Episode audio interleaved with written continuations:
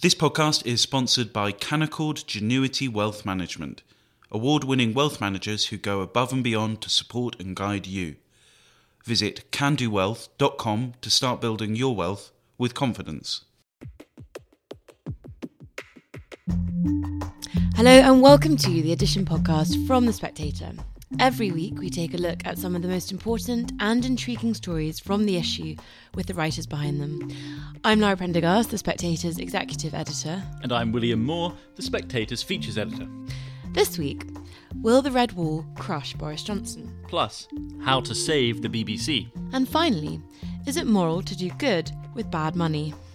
First up, in this week's Spectator, our political editor James Forsyth and our deputy political editor Katy Balls report on the plots to oust the Prime Minister by Red Wall MPs and Number 10's battle to save Boris. They both join us now. Katie, ever since the start of Partygate, we've heard lots about disgruntled Tories.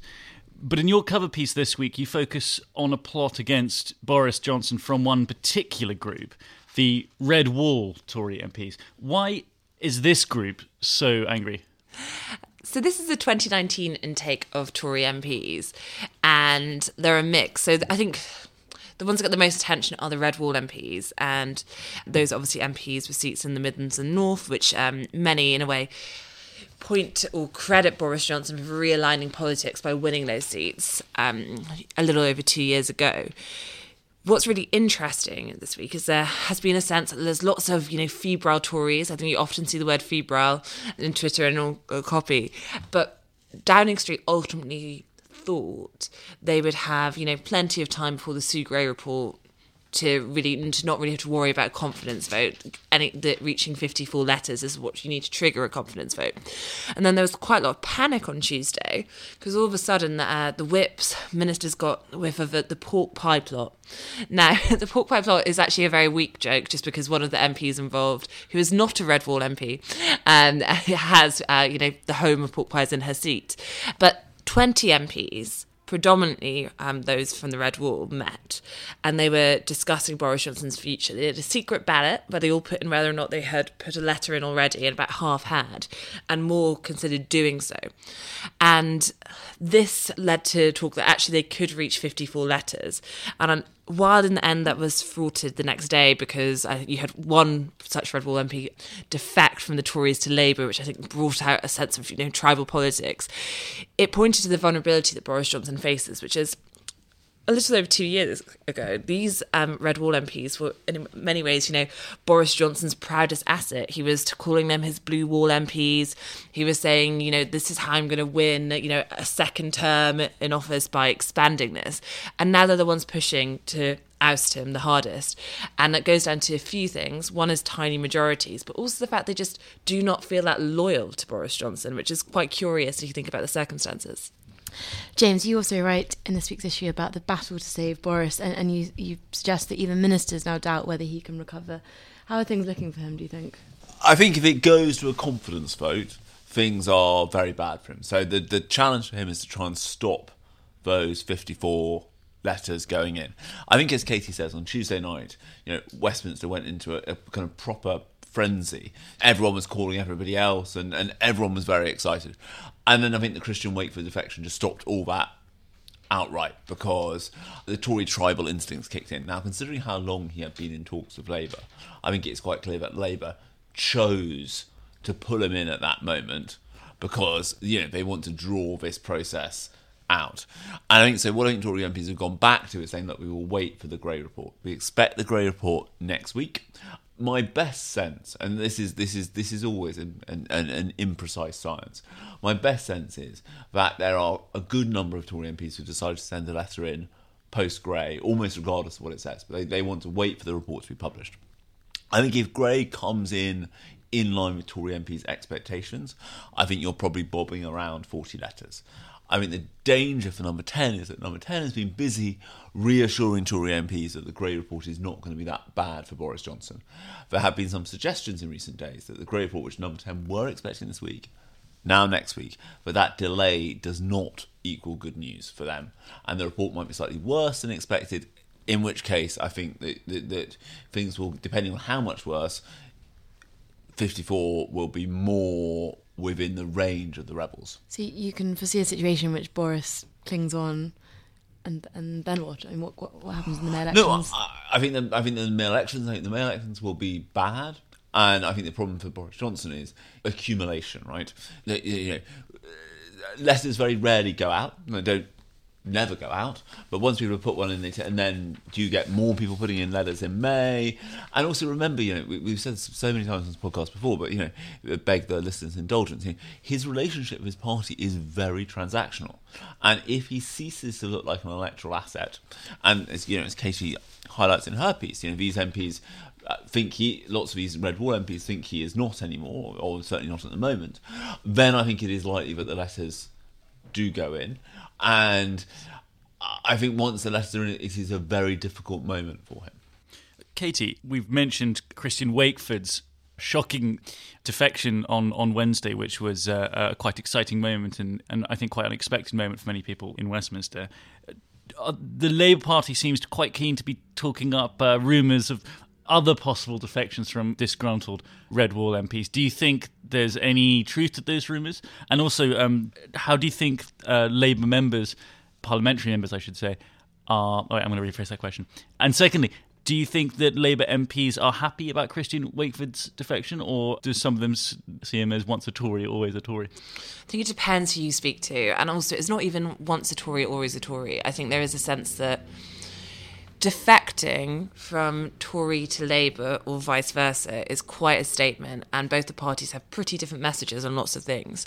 And therefore, I think actually it's more that he's being treated with suspicion by some MPs. I think some are quite keen because they think that ultimately Labour needs to regain these Labour heartlands and it sends a strong s- signal. Also, if you look at um, Christian Wakeford's seat, anti Semitism was a huge problem there in terms of Jeremy Corbyn. So having the Tory MPs say uh, that, you know, they're happy to stand for Labour in a seat which has, you know, a a high Jewish community, I think is something that is seen as tactically quite important by those in Labour high command.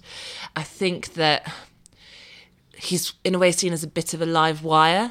And if you look at some of his previous comments, I'm not going to say the word on this podcast, but rhymes with Jeremy Hunt um, about a few things. Um, I think I think people are actually just wondering how is this going to land, and I think it, it could be quite a roller coaster now this person is a Labour MP. And already people are digging up old things he said to say, well, is he really Labour? And you've seen um, the Labour grassroots. So momentum, you've Labour, the Labour left really questioning it. But that's one thing. But I just think there is a sense that this could be quite an interesting experience having this person in the Labour Party.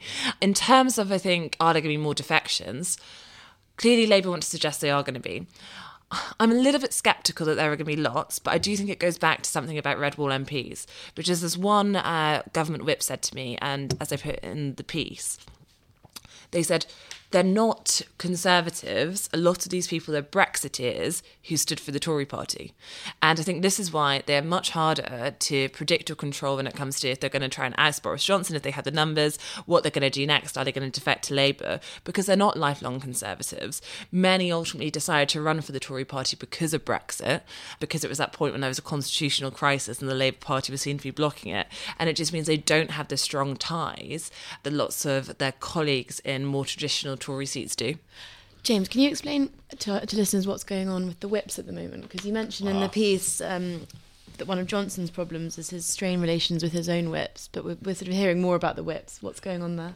So, if you think back to the Owen Paterson business in November, from which I think you, know, you could argue that was the beginning of Boris Johnson's troubles. Afterwards, there was a massive backlash to that, and Number 10 basically kind of suggested that, that, that the chief whip had been at fault here, hadn't told them how much opposition there was on the Tory benches, had pushed the idea very hard. I think the whips felt very burnt by that. They felt the chief whip was just kind of doing what he'd been asked to do. And there's been a kind of estrangement between the whips and number 10. I think there was a feeling that at the beginning of this process, the whips were not particularly pulling their fingers out to try and shore up Boris Johnson's position.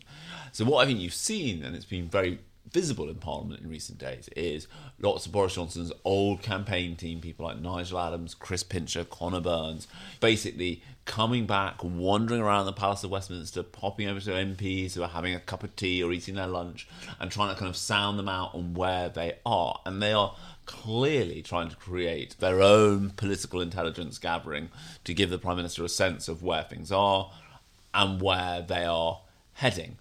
Now, I think this raises the difficulty, which is some Tory MPs are saying, look, this is a better operation than what the whips are providing. You know, the Prime Minister, if he can get through this, should have a reshuffle, clear out the whip's office, bring in some more of these people. But reshuffles always make Prime Ministers more enemies than friends. And if you are getting close to that number of uh, 54, is it really sensible for a prime minister to create a few more enemies at that precise moment? So I think this is, I think he has a problem, which is trying to manage party discipline. I think you also think see that maintaining party discipline is, is just much harder these days. You know, 29 MPs, as uh, Katy said, are, are, much more independently minded. Then you had Will Wragg, not in that intake, but um, friendly with lots of them. You know, today saying that you know what the whips are up to, uh, you know, amounts to kind of blackmail and threats that should be reported to the police. And I think what he is saying is, you know, as one veteran of the whips office said to me, "That's the most reassuring news I've heard in days." that you know the whips are doing their job now. Now, I, I, I, we obviously would not condone people kind of threatening people with withdrawal of funding or the like, but th- these things have happened. Uh, you know, the Westminster, the, the whips have twisted arms, and you could argue that this funding element has has become more that pork barrel politics has become more pronounced in Britain in, in recent years. But you know, if you think back to the old days, you know, the, the, the whips were kind of you know would physically force people up against a wall until they agreed to vote with the government. Now, this doesn't mean any of this is right, but I think the fact that people are so will, so much more willing to call this out is a sign of how much harder it is to control parliamentary discipline. You know, I mean, if you you know if you think back to the kind of post-war era, you know everyone had either served in World War II or done national service. You know, hierarchy, deference, order came to them much more naturally. These MPs, you know, I think there is a feeling even among some kind of forty-something ministers that the the gap, generational gap between them and these people in their early thirties is huge because these people in their early thirties they kind of say, you know, they think out loud on social media in a way that, that you know is kind of you know politicians in their mid forties wouldn't think of doing.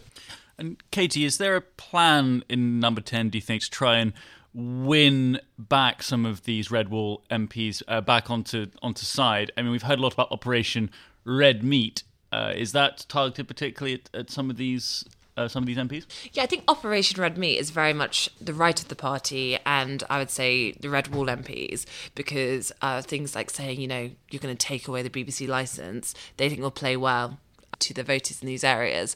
Um, they definitely don't play well to other parts of the party, such as more the One Nation Conservatives. Know, one called me on Monday saying, you know, it, if anything, doing a big announcement, actually having to row back and it's slightly, saying you're cracking down on the BBC and suggesting you might close down the BBC or you know move it to a different model, was turning them the other way. they they don't want to tell their constituents in their Lib Dem Tory marginal they're closing down the BBC. So I think it is seen in number ten much more as um, those on the right of the party and Red Wall MPs. So I think there's a bit of that going on, but there's also carrot and stick, and I think that you've seen the whips and number ten this week, responding to some of the people they claim to be ringleaders, like Alicia Kearns, um, the pork pie plot MP, ultimately you know, briefing out, putting out, and you don't know who exactly is, but you know, putting out into the public domain who these people are. This morning, Christian Wakeford, who's defected, but also Dehenna Davison, lots of um, you know pieces about questioning their integrity, bringing up things they've done in the past, and it could be a journalist who has completely acted on their own accord. But I think if you got things you know suggesting, oh, did these people behave well during lockdown? Do they have a nice life and so forth? It suggests that they're almost trying to say something implicitly to other MPs, which is if you stick your head above the parapet, you're going to feel the brunt too. So I don't think it's a just all charm offensive. I think there's quite a lot of stick at the moment. And James, just to finish on, obviously, we're expecting the Gray report next week. Do you think anything's likely to happen before then, or are we now just kind of in a holding? No, time? I think Christian Wakeford's defection stopped everything, and I think there's also a feeling. Remember, the, the 54 letters are not going to be reached unless quite a lot of Tory MPs who've been ministers from older intakes in the party decide to send one in. And there is a general view among them that you should wait for the report. You know, as one of them said, you know, you've got to have due process. This can't be mob justice. I mean, there's a feeling that they need to wait for this report, see what it says, and act once that has come out. That it wouldn't be judicious uh, to move before before then.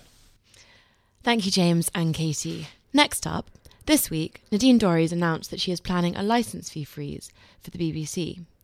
In The Spectator this week, Paul Wood, a former journalist at the BBC, writes about his love hate relationship with the broadcaster.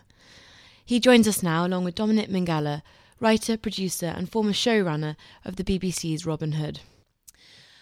Paul, in, in The Spectator this week, you've written a piece about the BBC and, and what you see as its problems. The Tories obviously have the BBC in their sights right now. Do, do you think they're right to? Well, we were just saying before we started recording, I've been in the BBC or had been in the BBC for almost 30 years. And I'm still a friend of the BBC. I guess I'd call myself a friendly critic. I don't like people working for the corporation for 25 or 30 years and then as soon as they're out of the door deciding that it was all rubbish uh, and that what they were doing really wasn't very good. Most journalists in the BBC really care about doing a, an honest job of journalism. They care about impartiality. But I think we have to admit there is a problem when half the country seems to be angry at the BBC the whole time. And bear in mind, everybody has to pay for the BBC. And the problem, if BBC staff are honest about it, and I know that uh, reflexively, having been a member of staff, you circle the wagons, ask people for examples of where it's gone wrong, like to, to, to see them stumped when they grope for an example. But if we're honest, there is a cultural problem, probably to do with a narrow recruitment base, which leads to a certain narrowness of outlook and as one senior BBC manager, former manager, said to me, very senior person who used to run the place, you know, the, the, the, every mile you go north of Watford, trust decreases in the BBC. That is a problem. It's why the BBC got things like Brexit wrong, why it didn't see the red wall, wall crumbling. And if the BBC wants to continue to exist, I think Nadine Dorries was right to, to threaten that this licence fee could be the last. Now, of course, very politically convenient to threaten that this week of all weeks. You always get these kind of things said in the run up to a licence fee negotiation. But if the BBC wants to survive, it must be impartial. And there's really no other justification for a BBC that is not impartial. Dom- Dominic, you've been very outspoken uh, on Twitter against Nadine Dorries's announcement. What did you make of Paul's argument there? Good in parts, in that I think we probably agree that there's a problem. I'm not sure that we agree that it's the same problem, and I don't know, and I honestly don't know whether Paul's instinct is that when he says there's a you know narrowness of of recruitment and things like that, whether he really means the BBC is a bit left wing and it shouldn't be. I think I'm not sure that I agree that the BBC got the got Brexit wrong. I'm not sure what counts as getting it right or wrong for a broadcaster, what that actually means. But I would say um, the BBC gave very good coverage to both sides of the Brexit argument, and I think um, that was not a good thing that it did that. And I think that you know, saying that the the BBC didn't see the the red wall crumbling, I suppose, you know, it, is it the job of a broadcaster to see to to see that uh, that there's disaffection in the in the red wall area? I'm not sure you know, and it's certainly not the job of the BBC to somehow alleviate that disaffection, you know. Uh, so I think there's there's there's loads to unpack in what Paul has said. I do think, you know, I'm I'm also a sort of friendly critic of the BBC. I think probably from from a, from a different angle. Of course, it's flawed, and when one works inside it, one really feels the the weight of this sort of corporate monolith around you and what you can say and what you can't say and some you know absolutely absolutely absurd interpretations of uh, ed pol as they call it editorial policy it it ain't perfect. I really wish it was a lot better. But i don't think in in some i would say that nadine dorries you know look she's a person who is the culture secretary but did not know how channel 4 was funded. That's quite a quite a serious deficiency in a culture secretary, so I'm not inclined really to give her pronouncements that much credence. But I think to say that it's, you know, she's got a point is only to support politicians in their bullying of the BBC. And if it's impartiality you're after, the last thing you want to do is to say that people like this culture secretary have got a point. Well, you're absolutely right. We don't want uh, a state broadcaster taking orders from a government or being bullied into line by a government. And Nadine Dorries, I think part of the problem is she's annoyed at the BBC's coverage of Partygate. But annoying government ministers and annoying the government of the day is exactly what the BBC and other journalists are supposed to do. Political control is the death of journalism, as I say in the piece. But where she, where I uh, do think she has a point, is about what we might call the BBC's cultural problem. I don't want to just label it as it's too left wing or it's too liberal. Uh, I think we all all know, both of us, you and I, having worked in the BBC, that there is a certain culture there, and it's not a culture that speaks to a lot of the country, a lot of the country which pays its bills.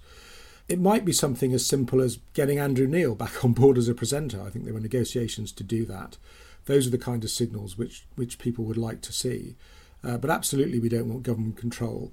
And Nadine Dorries' experience of broadcasting is as a contestant um, on the the show where they chuck celebrities out of the jungle if they don't eat the ants. I mean, she, she she's not an expert in this, but I, I know that having been in the corporation for 25 or 30 years, and I go back to um, see my parents every so often and, and, go to dinner parties with their friends, and everybody around the table didn't like what the BBC was broadcasting, couldn't quite put their finger on what was wrong with it, but were genuinely angry about it. And there are a lot of people around the country, probably a lot of people who read The Spectator, who feel angry about it. And that's something the BBC has to address. If it doesn't speak to the whole nation, and sometimes for the whole nation, then it really can't continue to charge the license fee. Dominic, uh, Hugh Grant actually came out yesterday in defence of the BBC, and he said that the BBC is something the whole world admires with envy. Do you think he's right, or do you think we actually have a slightly overblown view of how the rest of the world sees the BBC? Um, my experience is that yes, I think Hugh Grant is right, and Paul has travelled the world with a BBC pass, and he must know that that opens a lot of doors for you. And in his in his piece, he says it sometimes causes you trouble as well. But um, or if not in this piece, in a recent piece that I, I read of his. So I do think he's right, and I do think you know, NHS and BBC are two great things that are, you know, three letter representations of what it is to be British and to be proud to be British. And I think we wouldn't be having this conversation if we didn't, none of us gave a damn about what the BBC was. Of course we do. And it's the thing, it's the box in the corner that um, looks after so many of us. And, you know, I think of my dad. I wrote a piece for The Independent this week, uh, thinking of my dad because I went, he's 100 years old. I now look after his finances for him.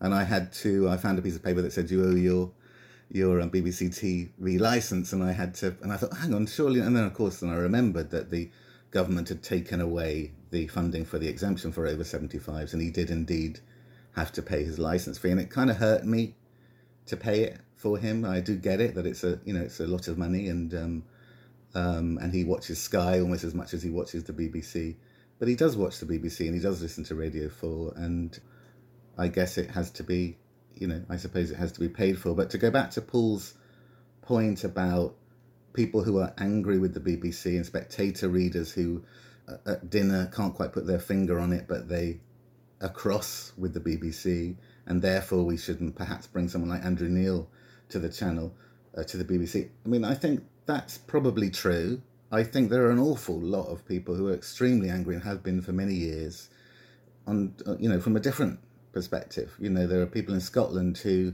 at the time of the referendum, were absolutely furious with the BBC. And I have to admit that at that point, being someone who preferred the Union, I found that hard to understand. But then looking back, I can see how irritating that was because when I found myself, I think, on the wrong side of the BBC's coverage of Brexit, and that I find Brexit to be an, a, an awful thing. I found myself uh, screaming at the television and wishing the BBC would not give credence and so much of a platform to people like Nigel Farage because, uh, you know, I felt that they were creating something that wasn't necessarily already on people's hit list, you know, of priorities. And, you know, I think there are many people around the country, and this isn't to say that the BBC has somehow settled by accident or by design upon some sort of middle ground in which, of course, everyone's a bit annoyed with the BBC, so that proves they're in the right place. But I don't agree with that argument at all. But I would just say that the fact that there are people at dinner parties who are annoyed with the BBC does not, on its own, mean that uh, they should go out and hire Andrew Neil and, and take a shift to the right. So, uh, as, as well as well as the question of impartiality, uh, Paul, you also touch in your article on the license fee, and uh, I, I wondered because you do call it outdated, is the word you use. Uh, do you do you think it is um, a, a regressive form of payment? Do you think it can last?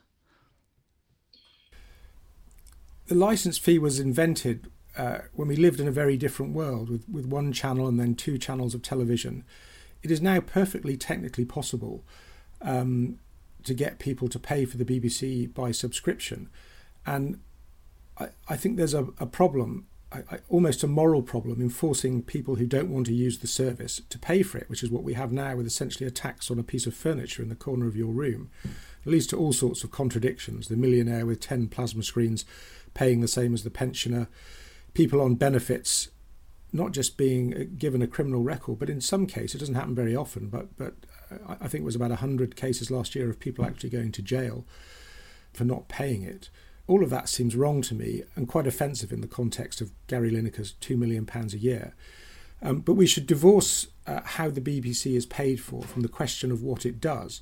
And people like Lord Grade um, say, why not have Daily Mail TV, Daily Mirror TV, Spectator TV? At, at the moment, uh, as you probably know, there is a legal obligation on all broadcasters, not just the BBC, to be impartial. Lord Grade says that that's out of date. You know, we we all frame our, our narratives, our journalistic narratives, in some way. Why not be honest about it? Why not be able to argue uh, in an individual piece or on a whole channel for one point of view or the other? I mean, opinion journalism is perfectly legitimate. It's what we all do at the Spectator. But I think there is a massive need for just good, honest, solid, perhaps a little old fashioned reporting. We need reporting of the world around us. We don't have enough of that. You know, we, we reek of opinions, all of us. Uh, there's opinion all over the internet. It would be good to go somewhere where you can rely on the reporting.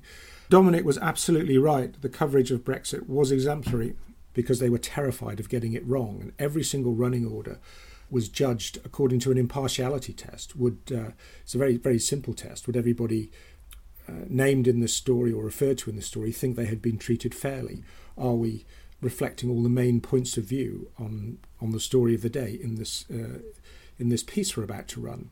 Um, that's fallen by the wayside. Now there was a review by the chairman of the Arts Council, Nicholas Serota, uh, which said the BBC ought to go back to monitoring impartiality, and it's been grinding its gears very slowly about setting up some impartiality reviews.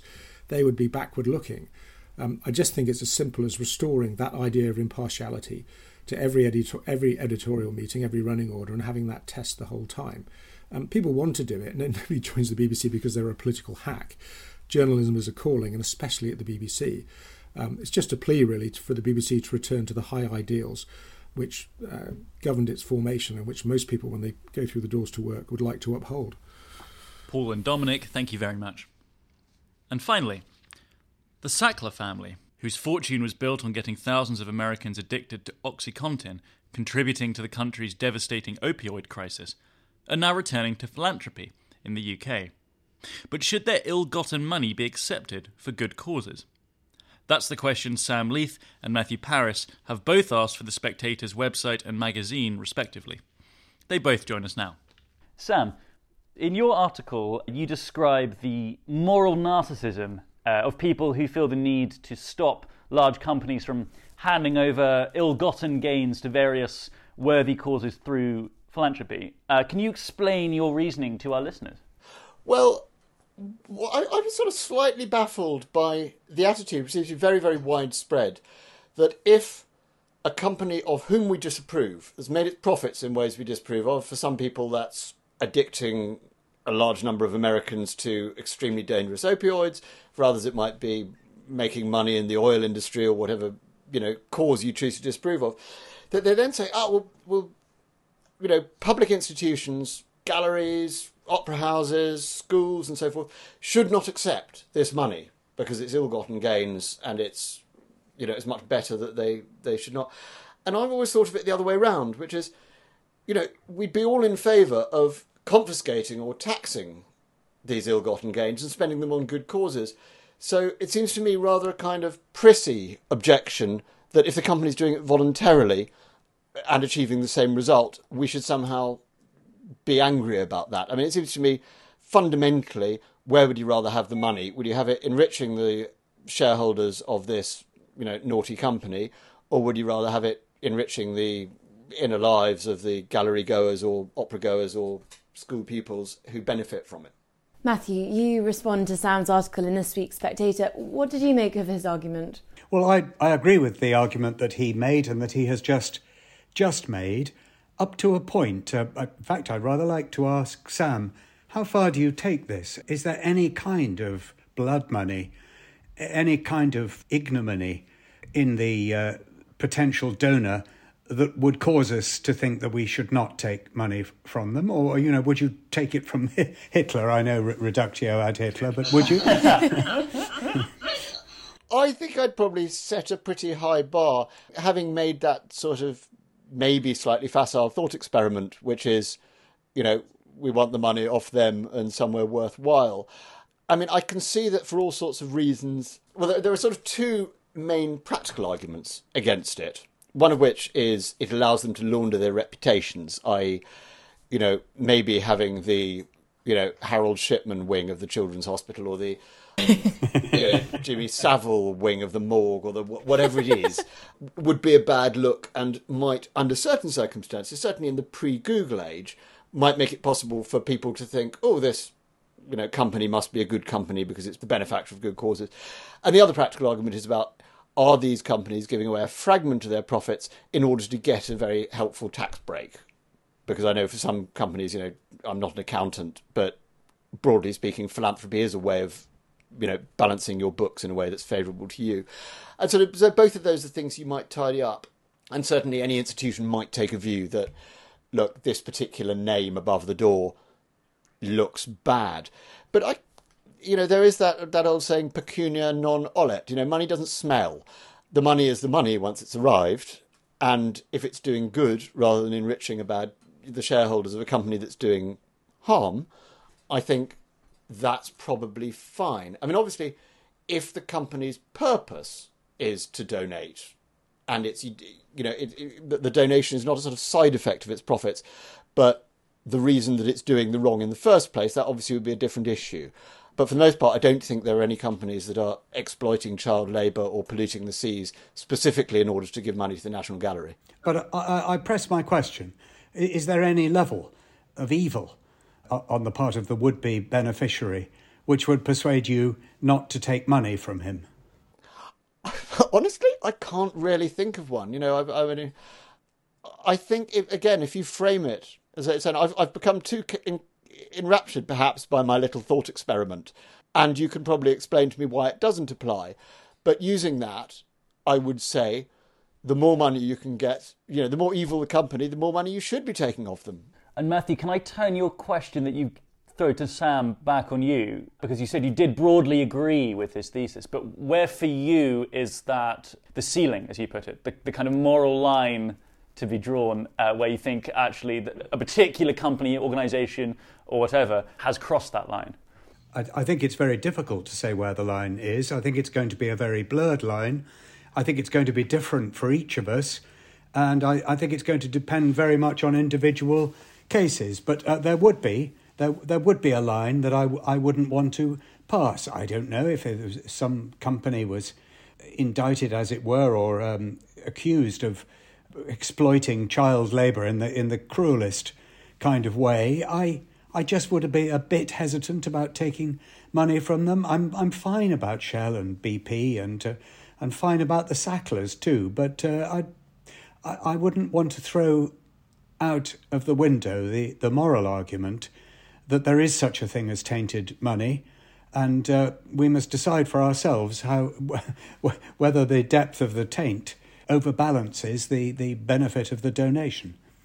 I have heard a, heard an argument advanced, which I don't know what you think about this, Matthew, but it's saying to get around this reputation laundering argument is that people would say you, you either get to have your name on a plaque or you get the tax break but not both. And I wonder whether, I mean, I don't know how practical that is in the real world, but do you think that that, that might be a sort of direction of travel that would, would be more satisfactory? Yes, I, I imagine there are companies that don't particularly mind whether they they do have their names attached to things, particularly private companies. Proprietors may just actually want to do some good. Um, that, that, that is possible. it's not unheard of. And Sam, one of the points that Matthew also makes is that philanthropy may actually take place because a donor wants to almost atone for his good fortune. Do you do you agree with that as well? I think he makes a very wise and subtle psychological point. I think that's that probably does apply at corporate levels as well. I think the sense, the sort of nagging sense that you know you do need to pay back. That if you've had good fortune or you've made a lot of profits, you will feel better about yourself if you're feeling that some of these profits are benefiting those less fortunate than you. I mean, there's a sort of also a little bit of that kind of medieval buying indulgences about it. You give your money to the church and they'll get you a few years off purgatory. On the more cynical side of it, though, Sam, if, if there's a company that wants to donate money, uh, create a wing of a, a gallery or a hospital, a hospital or whatever, as an exercise in, I suppose, branding or, or, or reshaping an image, to what extent do you think that actually works? Do you think there's actually a, a bit of a waste of time if, they, if that is the motivation behind companies' philanthropy? My feeling, and I get the impression that Matthew agrees with me here, is that that it's possible to overstate how much, you know, putting the name above a gallery is a reputation laundering device, particularly now in the age when, you know, I mean, it's, it's often said, isn't it, that that news coverage is much much more penetrating than adver- advertising or advertorial. You know, people companies spend a lot of time trying to get favourable news coverage, much more, it's, it's much more valuable to them than adverts. Conversely, sticking your name above a gallery is not going to cancel out, if you're the Sacklers, you know, Patrick Radden Keefe winning the Baillie Gifford Prize for Empire of Pain, which details in great and extravagant detail what very bad hats they are and how ill gotten their gains were. And in the internet age, it almost sometimes would make you more visible. I mean, I, I often think I never did, wouldn't have had a clue who the Man Group were before they started sponsoring the Booker Prize. Now, Man Group, it turns out, is a sort of blameless hedge fund organisation with, with nothing bad about them at all. But actually, you know, were they sort of Sackler style behind the scenes villains? I, wouldn't be surprised if sponsoring the Booker Prize as a thought experiment would not have brought them the sort of press attention that would expose them rather than otherwise. So I, I, I, don't think it's at all straightforward. I entirely agree with that. I mean, take the Sainsbury's uh, wing of um, the uh, the National Gallery. Uh, did anyone ever decide to buy their groceries from Sainsbury's because they sponsored a wing, paid for a wing at the National Gallery? I suspect that the Sainsbury's family, well, I know that the Sainsbury's family are just good people and they just wanted to do something to help. But if they thought they were purchasing um, a, a, an increase in, in the number of their customers or that they could raise their prices, uh, because of it, I, I, I, think the money would have been wasted. Do you think, as a country, we're just fairly sort of cynical about philanthropy, and perhaps you know, compared to kind of America or other countries that are sort of known for a slightly more kind of generous approach to it?